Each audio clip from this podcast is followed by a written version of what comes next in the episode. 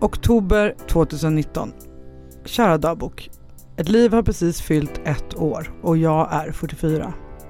Om någon hade sagt till mig för 20 år sedan att jag kommer bli mamma vid 43 års ålder hade jag fnyst. Men nu när det är min verklighet så känner jag att det är en stor fördel att ha med sig lite livserfarenhet in i sitt föräldraskap. Det är för mig en helt okänslig fråga, men jag märker att många tycker att det är tufft att vara en äldre mamma. Och jag får mycket önskningar om grupper och gemenskaper för de äldre, för de känner sig lite utanför.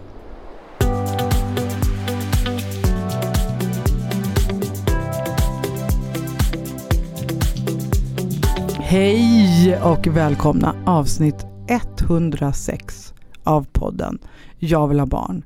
Och med mig i eh, eh den tillfälliga studion idag är Jonas. Hej!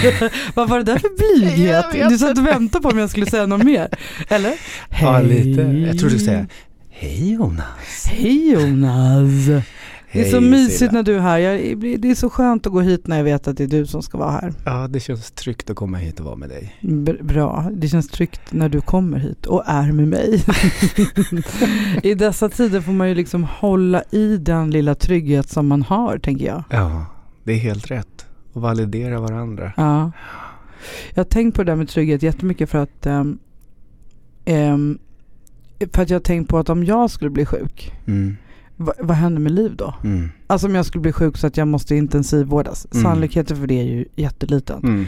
Men jag måste ju ändå tänka på den eftersom jag har ensamt ansvar för liv. Ja, det är klart. Eh, och då automatiskt har jag också gått till tanken vad händer om det händer med något på riktigt? Och det behöver ju inte eh, eh, ha med coronan att göra. Jag kan ju bli påkörd när som helst. Ja. Och jag har ju ett uttänkt bra system eh, som jag har förmedlat och alla runt omkring mig känner till och sådär. Mm. Men det är ju ändå liksom en stor grej. Ja, nej men det sätter ju på sin spets nu för ja. tiden. På ett sätt som det, ja intellektuellt känns det som att det kanske är lite mer troligt nu än i vanliga fall. Ja. Eh, men ja, nej men jag förstår det. Det väcker ju otroligt mycket tankar. Mm. Det är ju det. Man går ju från, ja men det är ju en berg och dalbana typ varje dag kanske. Ja, verkligen. Det går upp och ner liksom.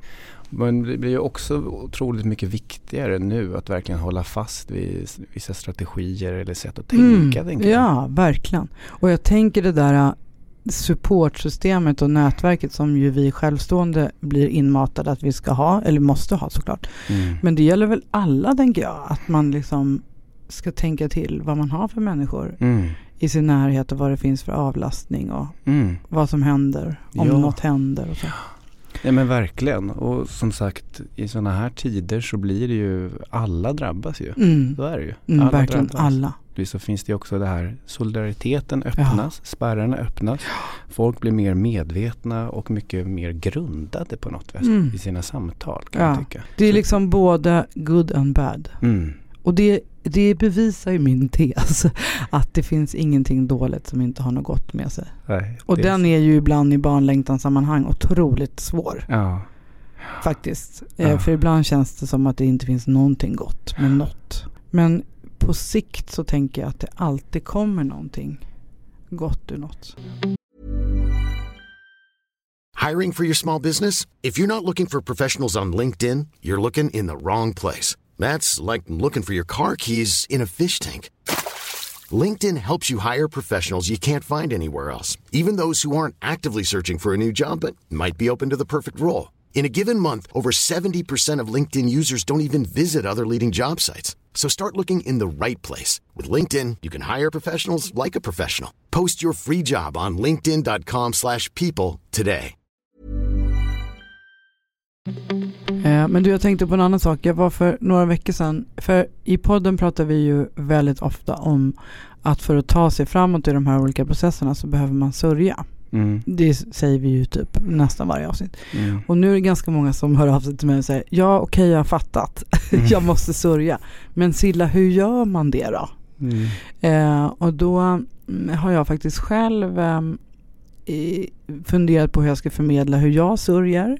Mm. Jag har också försökt eh, titta på lite olika forskning och så. Mm. Eh, för att kunna förmedla olika teorier. Och sen så har jag varit på en utbildning eller en liksom föreläsning ska jag säga, mm. eh, om eh, sorgbearbetning. Mm. Eh, det är en kille som heter Anders Magnusson, jag vet inte om du känner till honom, Nej. som har Institutet för sorgbearbetning. Oh. Och det som är intressant med den metoden är att den är helt och hållet eh, byggt på erfarenheter. Det finns ingen teori eller forskning som mm. ju vi annars gillar. Mm.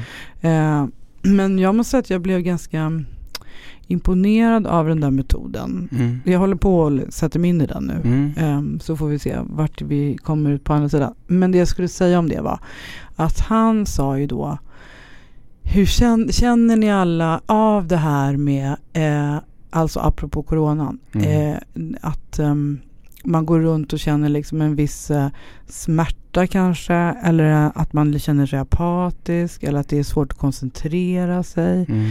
Att man har liksom låg energi. Och det kan jag verkligen känna igen mig att det är mm. liksom någon form av man går runt med någon konstig stämning. Mm, men det är som en blöt filt. Ja, och han formulerar ju så fint då mm. att det är ju kollektiv sorg. Just det, någonting som drabbar alla ja. samtidigt. Ja. Mm. Och då blir det ju helt plötsligt någonting som, som man går att hantera, tänker jag. Mm. När han satte ord på det sådär fint. Ja. Min första reflektion är ju att, att sorgebearbetning måste vara någonting som är väldigt individuellt. Såklart. Hur man, hur Ja. man beter sig och vad som hjälper för en själv. Ja. Men det är ju klart att i det, det finns ju otroligt mycket lärdomar Mm. som du säger då att erfarenhetsmässigt. Mm. Det måste ju också finnas jättemycket forskning Ja. kring det tänker jag. Jag tänker också det. Det är därför det är så intressant. Det, det här med att vara terapeut, det kommer du ju märka. Nu får ju du input hela tiden för att Mm. du blir tvungen att läsa massa olika ämnen. Mm. Men det tar liksom aldrig slut, saker man vill lära sig om. ja. Alltså i form av TED-talks och det finns Ja. massa terapisessioner på nätet man kan titta på. Liksom. Ja, Nej, men det där är ju också, just, just TED-talks älskar jag. Jag med. Har du något eh, favorit-TED-talk om vi ska tipsa lyssnarna här? Ah. Nej men jag blev väldigt fascinerad av, det var en, vi läste ju då om, eh, om, eh, om, om hjärnskador. Mm. Eh, och hela... mm, Alltså medfödda hjärnskador eller Eh, orsakade av ja, någon olycka? eller liksom? Både, Både och. och, liksom. För det spänner ju liksom allt från, allt från eh, traumatiska hjärnskador till, till medfödda till neurodegenerativa sjukdomar. Mm. Ehm, och, men då var det i alla fall en, en amerikansk forskare som har, som har jobbat, ehm, ja, neuropsykolog, Mm. eh, som själv var med om en stroke. Ja, det här känner jag igen. Alltså det var helt fascinerande att höra henne beskriva. Hon har ju full koll på hjärnan. Hon vet precis vad som sitter vad, vad som påverkar vad. Ja. Och så en morgon så vaknar hon upp och eh, får en stroke. Och hon beskriver hela det här förloppet, hur hela hennes vänstra hemisfär. Hon var liksom med i det Ja. då på något sätt. Ja. Och han till och med tänka, det här är ju helt fantastiskt. Jag ska få känna hur det känns. Alltså du vet, men, men, men fruktansvärt. Eh, nu gick det bra för henne. Hon Ja. rehabiliterades och blev bra. Men hon fick ju en insikt om eh, hur det faktiskt känns. Ja. Eh, vet du vad hon heter din? eh, Eh, hon hette Jill Bolt Taylor och eh, hon har en TED-talk som heter My Stroke of Insight. Bra titel. Ja, verkligen. Har du någon favorit Silla? Ja men det har jag absolut. En författare och forskare som heter Brené Brown. Eh, jag tycker egentligen att man ska läsa henne först. Ah, Okej. Innan man kollar på TED-talket. För, Mm. för, jag vet att för mig blev det en jättekonstig grej när jag såg henne första gången. För att hon såg inte alls ut som jag hade tänkt mig. Ja. Det spelar ju ingen roll. Men eh, hon är liksom lite tuffare än vad jag trodde. Hon, Mm. eh, den, boken på svenska heter eh, Mod att vara sårbar. Ja. Och TED-talket heter The Power of, of Vulnerability. Mitt värsta ord som jag inte kan säga. Eh, men hon är fantastisk ja. Eh, på alla sätt och vis. Men jag tänker framför allt att läsa. Men, men TED-talket är också jättebra. Alltså jag tycker det är en omöjlig fråga att säga vilken som är favoriten. Nu sa ju du ett bra, jag ska kolla upp henne. Men det där är ju, allting beror på ämne. Du, en annan bra Mm. författare som jag vill passa på att tipsa om när jag tipsar om Brené Brown. Mm. Det är en eh, författare som heter Eckart Tolle. Mhm. Känner du till? Nej. Eh, The Power of Now. Ah, okay. Har han skrivit. Och en massa annat. Han är också en sån där som man kanske ska läsa först innan man... Ah. Innan man... Eh, för att man ju har så mycket förutfattade meningar och fördomar och annat. Eller mm. man. Jag har uppenbarligen det. Du, eh, om vi ska ta oss tillbaka till det här med den kollektiva sorgen. Mm. Hur eh, ska vi komma med några tips på hur man hanterar den? Mm. Ja, alltså sista veckorna så tycker jag att det har varit väldigt många bra, väldigt många bra artiklar mm. i, i dagspress. Jag har ju mm. läst nästan allt som har skrivits av olika psykologer och coacher och tänkare, både mm. i Svenskan och Dagens Nyheter. Mm. Och jag tycker att de gör väldigt bra reflektioner över vad som är ja, viktigt att tänka på och hur man ska fundera och listor och sådär. En sak som en sak som jag har gjort, jag menar vi pratade ju om det eh, för... Sist du var här. Ja, sist mm. jag var här. Eller näst sist du var här. Just det, näst. När vi pratade om corona och ofrivillig paus, tänker du på? Ja. Men det var intressant, för då satt vi och pratade och du nämnde oro för, eller oro. Mm. Eh, jag nämnde att jag ströp eh, nyhetsförmedling. Mm. Att jag inte liksom gick in i mm. att bara överkonsumera mm. eh, nyheter. Därför man lurar ju hjärnan att tro att man gör någonting aktivt. Att nu hanterar jag det här. Mm. Men det du egentligen gör det är att du föder din oro. Ja. Så jag tycker vi var inne på ganska många bra spår där i det vi mm. pratar om den diskussionen. En sak som jag har gjort nu efter det. Det var ju att eh, ett tips som jag eh, fick det var ju men okej gör någonting, gör någonting aktivt som hjälper andra. Mm. Och eh, där har ju du varit en jätteinspiration. Har jag? Ja, det har du. Och framförallt när, när hela corona kom i början. Då var du direkt ute på Instagram. Och hade liksom, jag finns här, det här är liksom en jobbig tid. Det drabbar alla mm. barnlängtare och mm. framför allt i sina processer. Mm. Och det stöd och det du gjorde var ju exakt det. Du mm. tog någonting eh, och gjorde aktivt. Eh, ja, det har jag faktiskt inte ens tänkt på. Ja, det, det har du rätt i. Det tänkte jag på och det tyckte jag var väldigt, väldigt fint. Att använda den ja men den här, den här gruppen mm. eh, och, det, och det sammanhanget till att sprida eh, både förståelse mm. och hopp och tips för mm. framtiden. Men vad jag, gjorde, vad jag gjorde var ju att jag tänkte, och jag, jag tror man kanske är, personligen så är jag ju smittad av alla mina år i mediebranschen att saker och ting, man ska, man ska förändra saker, man ska göra, man ska mm. fixa saker, man ska se möjligheter. man ska liksom, puff. Eh, på en, nästa grej bara. På nästa ah. grej. Och det, fin, det, finns liksom inga omöjliga situationer. Eh, omöjligt är det favoritordet för alla ah. som har jobbat. Det är det där. som driver folk mest. Exakt. Så fort någon lägger in omöjligt på bordet då blir det tusen personer som går igång. Vi gör det, vi gör det. Ja, min första reaktion var ju när jag hörde om, eh, du hör om det här att SAS friställde sin personal och att Novare, Wallenbergstiftelsen och och eh, Sofiahemmets högskola. Uh-huh. Gick in och eh, ja, snabbutbildade. De uh-huh. hade liksom en grundutbildning vad gäller sjukvård. Eh, men för att underlätta i vården. Och jag tyckte det var helt genialiskt. Mm. Toppen, jättebra. Mm. Och direkt tänkte jag, men det borde ju vi kunna göra också på psykologprogrammet. Mm. Kan inte vi liksom, vi hade ju liksom grund grund i hjärt-lungräddning, eh, har läst liksom hälsopsykologi, vi kände till de stora folkhälsosjukdomarna och så vidare. Så det var ju min första grej att jag mejlade eh, liksom institutioner och sa kolla vad de gör. Vi kanske kan göra ett likadant. Men det var ju mer på övergripande plan. Mm. Och man kanske inte kan det kanske smartare att fler psykologer kommer ut snabbare i verksamheten att förändra deras utbildning. Ver, verkligen eh, en uh, bra poäng. Kommer ja. jag på sen. Ja. Men, men, men, det jag gjorde var i alla fall att jag uh,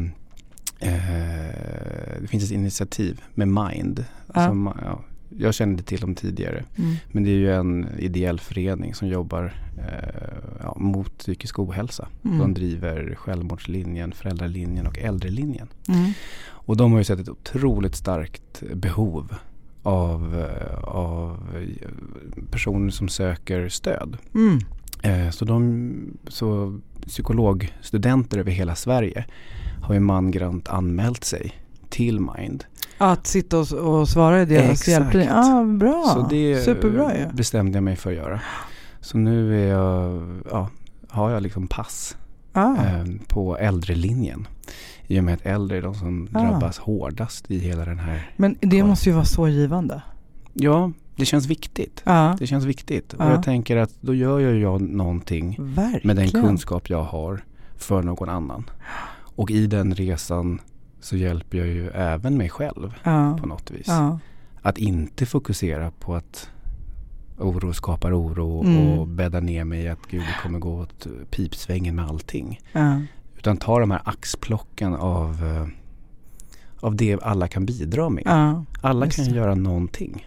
Och det tror jag är liksom en, en lärdom. Att försöka hitta dem. Alltså det gynnar ju en själv också att vara ja. i det mindsetet. Vad skulle du säga är det bästa tipset då? Förutom det vi har nämnt fram till nu. Ja men jag tycker du har sagt bra tips. Men jag tänker att man ska komma ihåg just att sorgen är kollektiv. Så då kan man också hantera den kollektivt. Jag tycker att man ska försöka tänka om man är isolerad hemma eller om man sitter i karantän eller eh, hur man nu, alltså man lever ju ett mer osocialt liv. Att faktiskt flytta det till telefon och dator. Och, mm. Alltså Zoom och de här otroligt fiffiga verktygen. Och nu har jag ju också eh, startat en grupp digitalt. Eh, och, ja, eh, och har även eh, tagit fram lite olika digitala liksom paket till barnlängtare. Mm. Alltså så man kan få några coachsessioner. Det är jättebra. Som är ju liksom i och för sig någonting som jag vet folk har efterfrågat men som mm. är ändå anpassat till läget. Mm. Men så att jag, för, i alla fall för mig, så den här kollektiva sorgen, alltså det här jag går runt med att jag, na, koncentrationssvårigheter och energiförlusten och så. Mm. Den botar jag absolut med nära och kära. Mm. Eh, och eftersom jag inte kan hänga med dem i soffan som jag brukar mm. eller liksom äta middag med dem och så, så försöker jag göra så mycket som möjligt eh, social, eller digitalt. Ja men det är ju toppenbra. Jag såg någon annan som hade, de hade någon så här veckomiddag. Då, som en familj satt och åt middag hemma hos sig och en annan satt och åt middag hemma hos sig och så hade de datorn liksom med Skype eller någonting. Ja.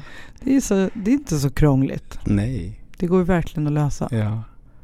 Så att, eh, det var faktiskt du som inspirerade mig till det. För du sa ju när vi pratade om det här första gången. Eh, precis när det hade börjat. Då ja. sa jag så här, men jag pratar mycket mer med mina vänner. Och jag tänkte så här, gud det gör inte jag. Jag pratar mindre med dem. Men jag sa inte det då i avsnittet. men jag tänkte på det efteråt. Så tänkte jag, här måste jag ju lägga in en växel. Ja. Så gjorde jag det. Och det var bra. Mm. Det var bra. Nej men sen en, en viktig del också för att hålla sig, liksom, hålla sig frisk. Alltså både till kroppen och i knoppen. Det är ju att röra på sig. Mm. Alltså jag har ju sprungit. Springer du hela tiden? Ja, eller inte hela tiden men varannan dag. Alltså verkligen försöker att komma ut och det är ju mycket, mycket mer än vad jag mm. gör i mm. vanliga fall. Mm. Och det känner jag att det är en sån, ja det är en bra medicin mm. för mig. Jag lever ju efter en devis som Ingmar Bergman har sagt. Eh, demonerna gillar inte frisk luft. Just det. Och det är faktiskt väldigt värdefullt. Om ja. man är inne i en sån där riktigt jobbig spiral och inte mm. mår bra, då räcker det ju att gå ut, bara gå runt kvarteret. Ja. Och gå in igen. Ja. Så har man ju brutit den spiralen liksom. Absolut. You should celebrate yourself every day. But some days you should celebrate with jewelry. Whether you want to commemorate an unforgettable moment or just bring some added sparkle to your collection. Blue Nile can offer you expert guidance and a wide assortment of jewelry of the highest quality at the best price. Go to BlueNile.com today and experience the ease and convenience of shopping Blue Nile, the original online jeweler since 1999. That's BlueNile.com. BlueNile.com. Hey, it's Ryan Reynolds, and I'm here with Keith, co star of my upcoming film, If, only in theaters, May 17th. Do you want to tell people the big news?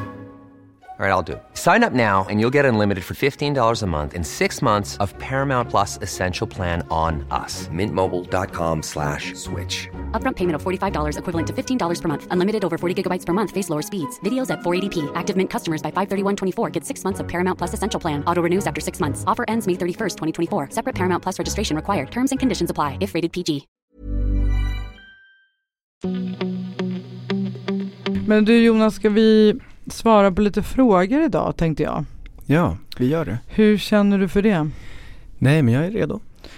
Jag tänkte vi skulle börja med en fråga som, eh, vi, det var därför jag letade fram det här eh, dagboksavsnittet eh, om ålder.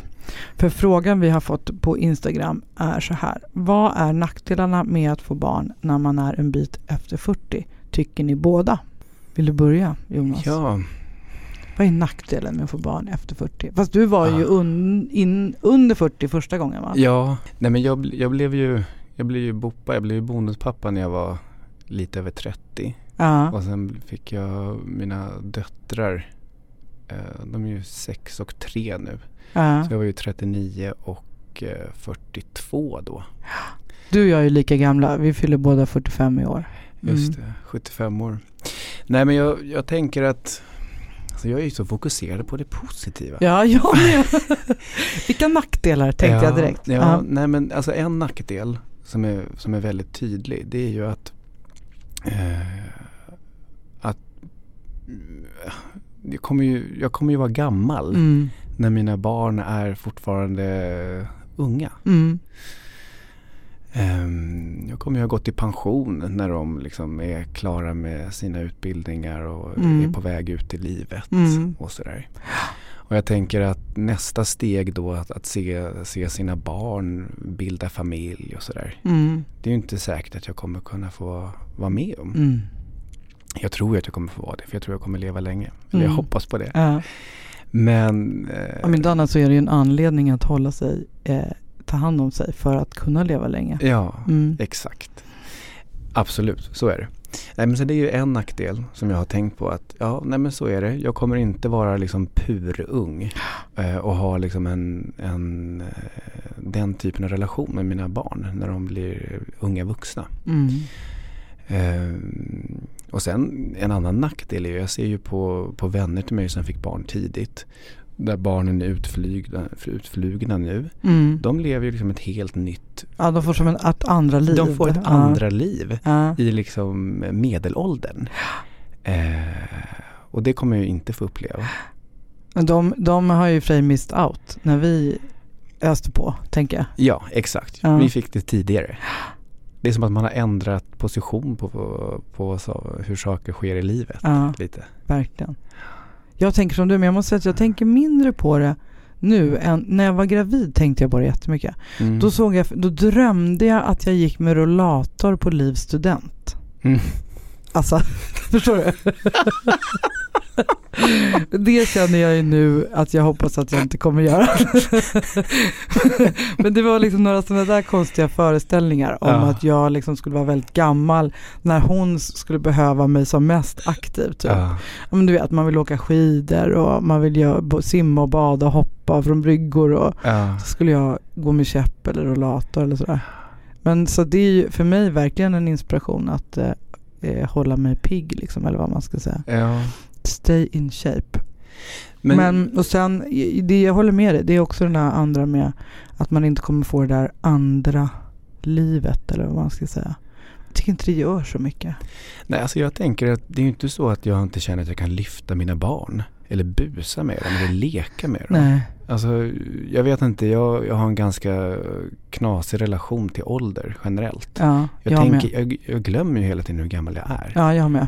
Både du har ju också, har ju också så här barnasinnet kvar. Ja, ja. ja. Sen, jag får ofta höra det. Ja, jag med. Folk tycker att jag är ganska barnslig. Men jag ser bara det som världens komplimang. Jag med. Ja, men jag har liksom inga problem att lägga mig på golvet och, och leka med småbarn. Liksom. Nej, jag tycker det är superhärligt. Nej men barnsligheten måste man ha kvar, ja. tänker jag. Nej men jag, jag, har faktiskt ganska, ganska svårt att plocka ut vad som är nack, de stora nackdelarna med att få barn efter 40. Um, jag ska lägga till en, en uh, kvinnlig nackdel. Det mm. är ju kroppen. Mm. Alltså våra kroppar är väl inte direkt gjorda för att få barn efter 40. Mm. Så att eh, det finns ju massa mer risker med graviditet och förlossning. Mm. Eh, jag fick ju till exempel både havandeskapsförgiftning och eh, en ganska kraftig blödning i samband med min förlossning. Mm. så värt ju i efterhand, men ändå eh, ska man komma ihåg att det är en stor nackdel. Mm. Eh, och sen också återhämtningen, att få mm. tillbaka kroppen är ju svår. Den mm. håller jag ju på att kämpa med fortfarande. Men jag avbröt dig. Nej, men jag, jag, tänkte faktiskt precis säga det. Att jag tror att det är en skillnad mellan män och kvinnor. Ja. Just med, med, det du, med det du beskriver. Sen tänker jag att jag vill lyfta in fördelarna. Mm. Även om inte hon frågade efter det i frågan så tänker jag, för jag tycker att det finns mycket fördelar av att vara äldre förälder. Alltså äldre i den meningen att jag har livserfarenhet med mig. Mm. Eh, jag vet inte om det är åldern eller om det är ett personlighetsdrag men jag trodde ändå, jag är rätt kontrollig och liksom perfektionist och väldigt noggrann med saker och ting och så. Mm. Eh, men är ju inte det i mitt föräldraskap. Eh, jag trodde jag skulle vara ganska orolig och nojig och så. Mm. Absolut inte. Mm. Tvärtom.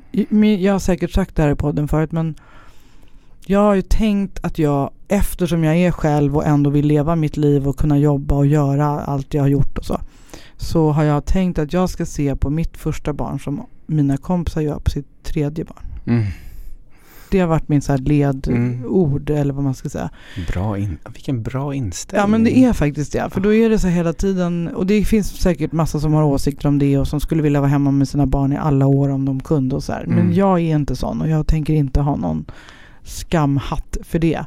Eh, men då har det ju gjort att det också har blivit lätt för mig att lämna henne på förskolan tidigt, att ha mycket barnvakter och sådär. Och jag upplever att hon, hennes liv utifrån den hon är har ju bara blivit berikad av det. Liksom. Ja, och det är så lätt att förhålla sig till tänker jag också. Ja. Just en mening. Man får hjälp i alla sina beslut. Ja. Hur hade mina kompisar gjort med sitt tredje barn? Ja. För att summera svaret på hennes fråga så är det ju såklart att vi inte ser så här sjukt mycket nackdelar eftersom det är vår verklighet. Ja. Eh, men vi har väl målat upp några. Eh, och att det däremot finns en massa eh, positiva saker. Men det, jag vill också kommentera det jag sa i min dagbok där, att jag får mycket mejl från många kvinnor som har skaffat barn själva och är äldre. Mm. Och de kanske är ännu mer äldre. Mm. Alltså att de har fött när de har varit 47, 48 och sådär. Att de upplever saker som att eh, människor på stan tror att de är mormor och mm. sånt där. Mm. Eh, och det är ju liksom en problematik som man eh, kanske måste diskutera eller få hjälp med och så. Och igen tycker jag ju då att eh, söka stöd hos andra i samma situation. Mm. Alltså skaffa sig likadana kompisar som är med om samma. Och sen så tänker jag också att man ska jobba på sin egen acceptans. Ja. Så att man inte blir eh, påverkad av de där grejerna. Mm. Nej men eh, jag tror att det är väldigt sant det här med fördomar. Jag känner att jag, jag lever ju också i, i, i Stockholm. Och den verklighet som finns här. Ja. Och det ska man också vara medveten om. Verkligen, bra det, poäng Jonas. Det är en bubbla ja. på alla mm. möjliga sätt och vis. Mm. Och så ser inte verkligheten ut för alla. Runt om i landet, nej, sant. Men fördomar som vi ju pratade om i förra veckan. Det handlar ju oftast om eh, okunskap. Mm. Eh, som man ju kan ta hål på eller vad man ska säga genom att hjälpa till att utbilda. Mm. Och för att kunna liksom stå upp för den situationen man själv är i så behöver man ju själv acceptera.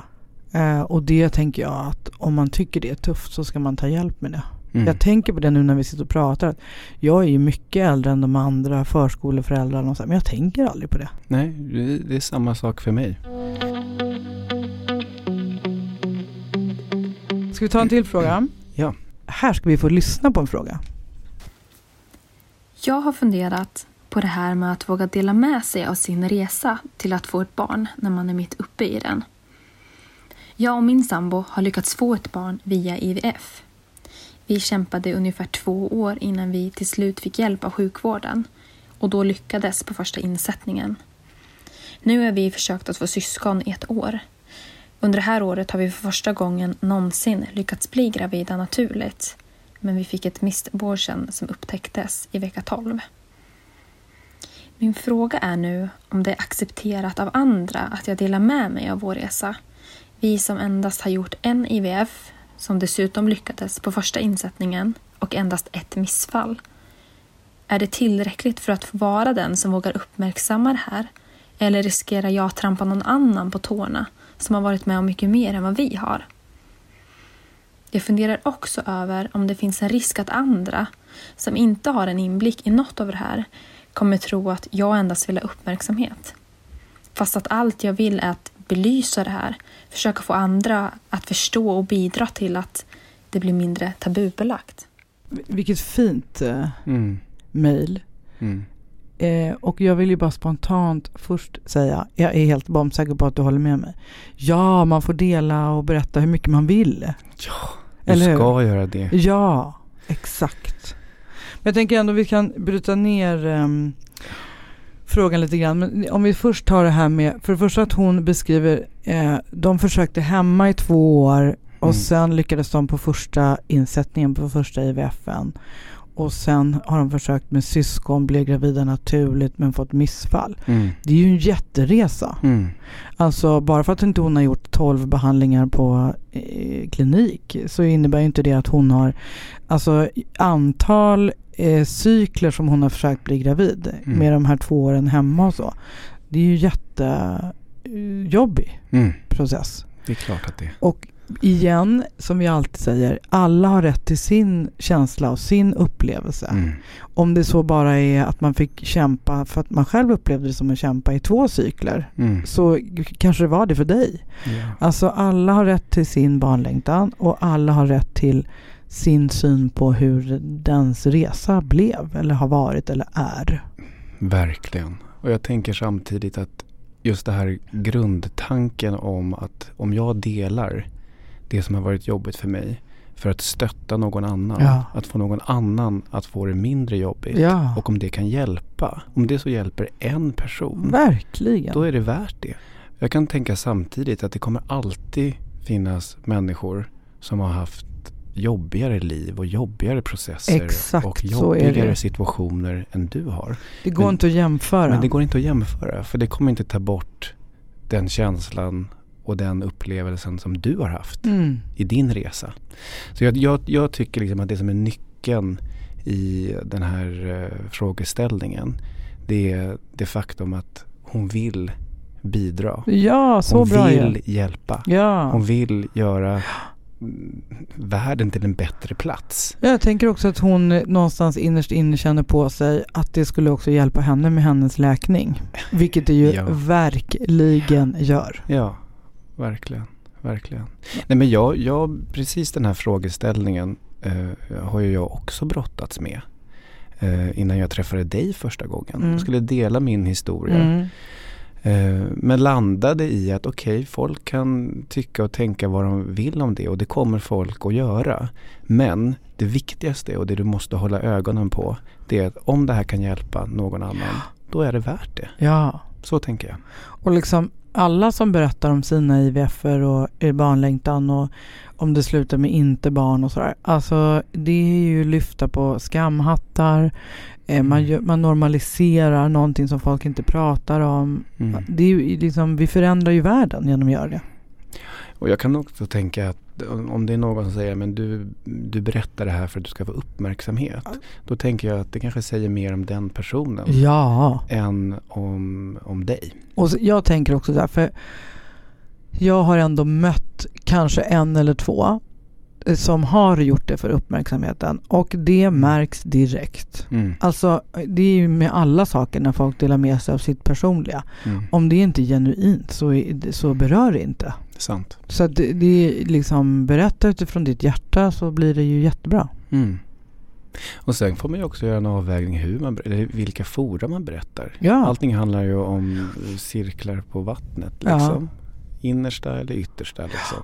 Mm. Men, jag, men, jag, tänker ändå att i slutet av dagen så blir det ändå en balans över att det som är bra och positivt mm. och det du gör mm. överväger alla de dagar i veckan. De eventuella påhopp eller negativa saker.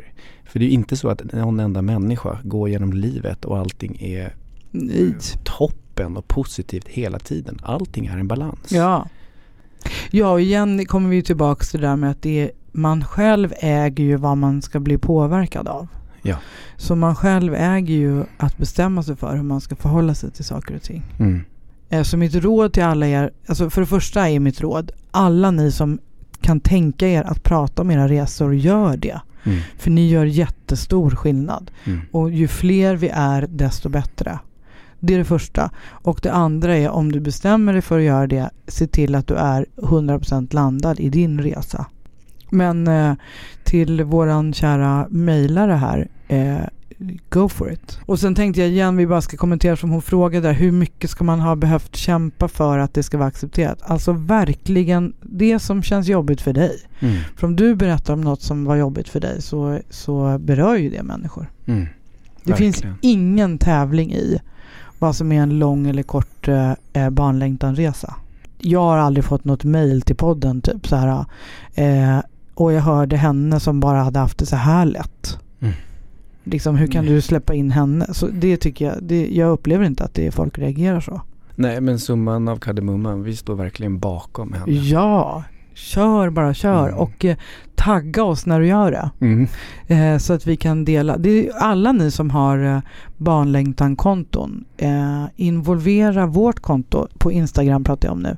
Så, att, eh, så, så, får ni ju fler följare och eh, alla kan dela med sig till varandra. Det gör ju saken bara ännu bättre. Heja alla er som vill vara öppna med er process, säger jag. Alltså när vi har de här fråge, lyssnarfrågepoddarna så mm. tänker jag ju innan att vi ska svara på typ 6, 7, 8 frågor. Och alltid blir det typ två frågor som vi svarar på. För vi hamnar i så mycket olika diskussioner. Men jag tänker vi ska få in en tredje idag i alla fall. Så vi får in tre frågor. Och det är en fråga som lyder så här från Instagram. Hur hanterar en den långa väntan fram till testdag? Mm.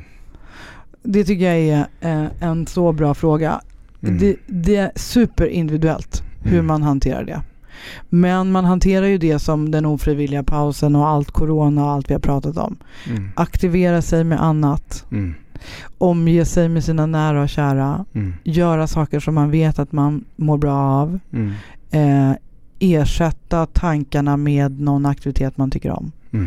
Kolla en film, läsa en bok, gå en promenad, ät någonting gott. Helt rätt. Det finns nästan ingenting att tillägga på det där. Jag kan bara, jag kan bara relatera till hur det var under, under vår process. Mm. Det var ju att jag, det, där, det första, att aktivera sig så mycket som möjligt, mm. det var ju det som var min strategi. Jag bara kastade mig in i olika projekt på jobbet, jag överarbetade saker. Ja visst, jag åker dit, inga problem, jag äh. kan ta den pitchen. Äh. Alltså jag var helt galen. Mm. Just för att slippa, eller bara, ja, inte, ja men slippa tänka. Ja att gå runt och i ovissheten och att ovissheten skulle skapa orostankar. Skjuta fram och just det där som vi sa också inledningsvis att oro skapar oro. Mm. Så tillåter man sig gå in i det där eh, så blir det ju bara värre och värre. Mm. Eh, mitt, jag har ju berättat om det förut men att um, det här med att jag till slut inte vågade gå på toaletten för att jag inte ville ha beskedet. Och så gjorde ja. jag ju världens strategi kring det. Liksom. Jag skulle inte dricka för då blir jag kissnödig och då måste jag gå på toaletten. Alltså, så ska man ju inte hålla på. Nej. Eh, du, du, kan ju ändå inte förhindra vad som ska hända. Nej. Du kan inte påverka om det blir ett plus eller inte. Mm. Utan lev i, försök leva i hoppet så mycket som det går. Mm. Det kokar ju ner till att man, om man tänker på allt som ska komma i livet mm. och alla saker som ligger framför dig. Dela upp dem i två delar. Saker du kan göra någonting åt mm. och saker som du inte kan göra någonting åt. Ja. Och det du kan göra någonting åt, det är där du lägger ditt fokus. Ja. Och jag vill också tillägga här och nu. Mm.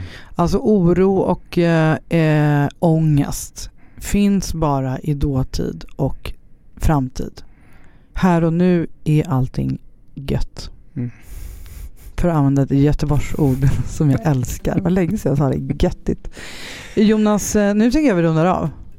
Det blir, det blev ett litet snabbt svar på den frågan men jag hoppas ja. att du som eh, skickade in den fick lite tips. Eh, vi ses ju snart igen. Och ta hand om dig och dina nära. Ja, och vi säger till lyssnarna att ni ska ta hand om er själva och era nära och kära. Jag vill säga puss och kram nu. Det har jag aldrig gjort i podden. Får jag göra det? Puss och kram. Puss och kram. Hej då. Hej.